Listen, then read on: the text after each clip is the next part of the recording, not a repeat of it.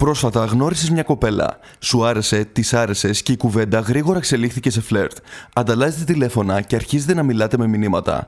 Όμως, όσο μιλάτε, αντιλαμβάνεσαι ότι η κοπέλα, από ενθουσιασμένη, σταδιακά γίνεται όλο και πιο ψυχρή στα μηνύματά της. Γιατί; Είμαι ο Κοσμάς από το Men's Bible και σήμερα θα μιλήσουμε για τέσσερα βασικά λάθη στα μηνύματά σου που την κάνουν να ξενερώνει μαζί σου. Το πρώτο λάθος είναι πως επιδιώκει συνεχώς την επαφή μαζί της. OK, okay, είναι καλό να μιλάτε μέσω μηνυμάτων. Ωστόσο, σιγουρέψου πως της δίνεις την ευκαιρία να νιώσει πως της λείπεις. Δεν χρειάζεται να απαντάς αμέσως σε κάθε μα κάθε μήνυμα που σου στέλνει και δεν χρειάζεται να της στέλνεις πάρα πολλά μηνύματα.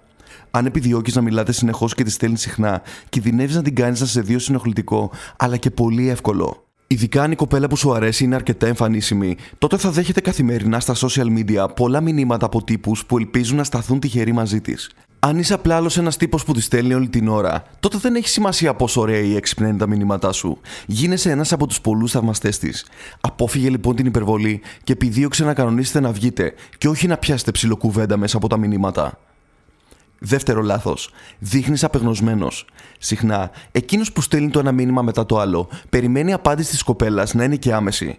Και αν εκείνη δεν απαντήσει τόσο γρήγορα και άμεσα όσο εκείνος θέλει, τότε αρχίζει και αγχώνεται, πανικοβάλλεται. Αναρωτιέται τι μπορεί να έκανε λάθος και αρχίζει να στέλνει στην κοπέλα ακόμα περισσότερα μηνύματα.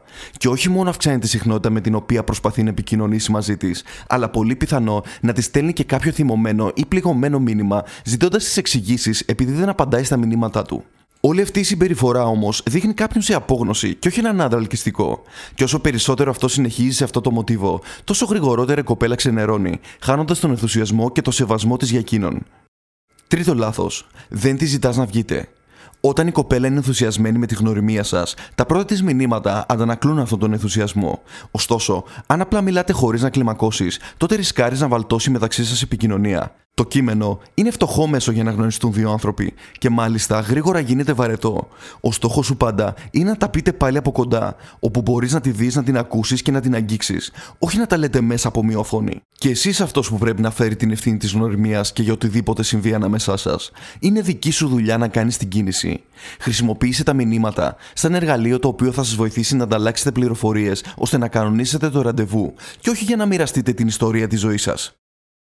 Τέταρτο λάθος. Κάνεις ορθογραφικά και χρησιμοποιείς παιδικό τρόπο γραφής.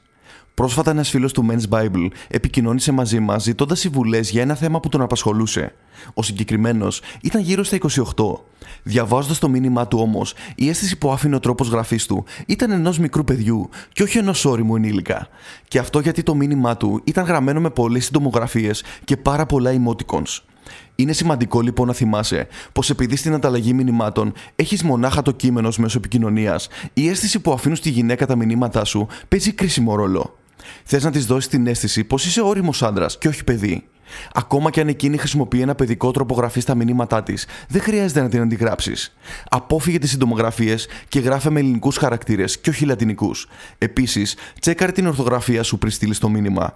Ένα-δύο λάθη εδώ και εκεί δεν χαλούν την εικόνα σου. Όμως, ένα κείμενο γεμάτο ορθογραφικά, τι εντύπωση δίνει, πιστεύεις; Είμαι ο Κοσμάς από το Men's Bible και αν θες περισσότερες συμβουλές φλερτ, βρες μας στο Instagram και αν θες να μας γνωρίσεις από κοντά, τότε μη διστάσεις να επικοινωνήσεις μαζί μας.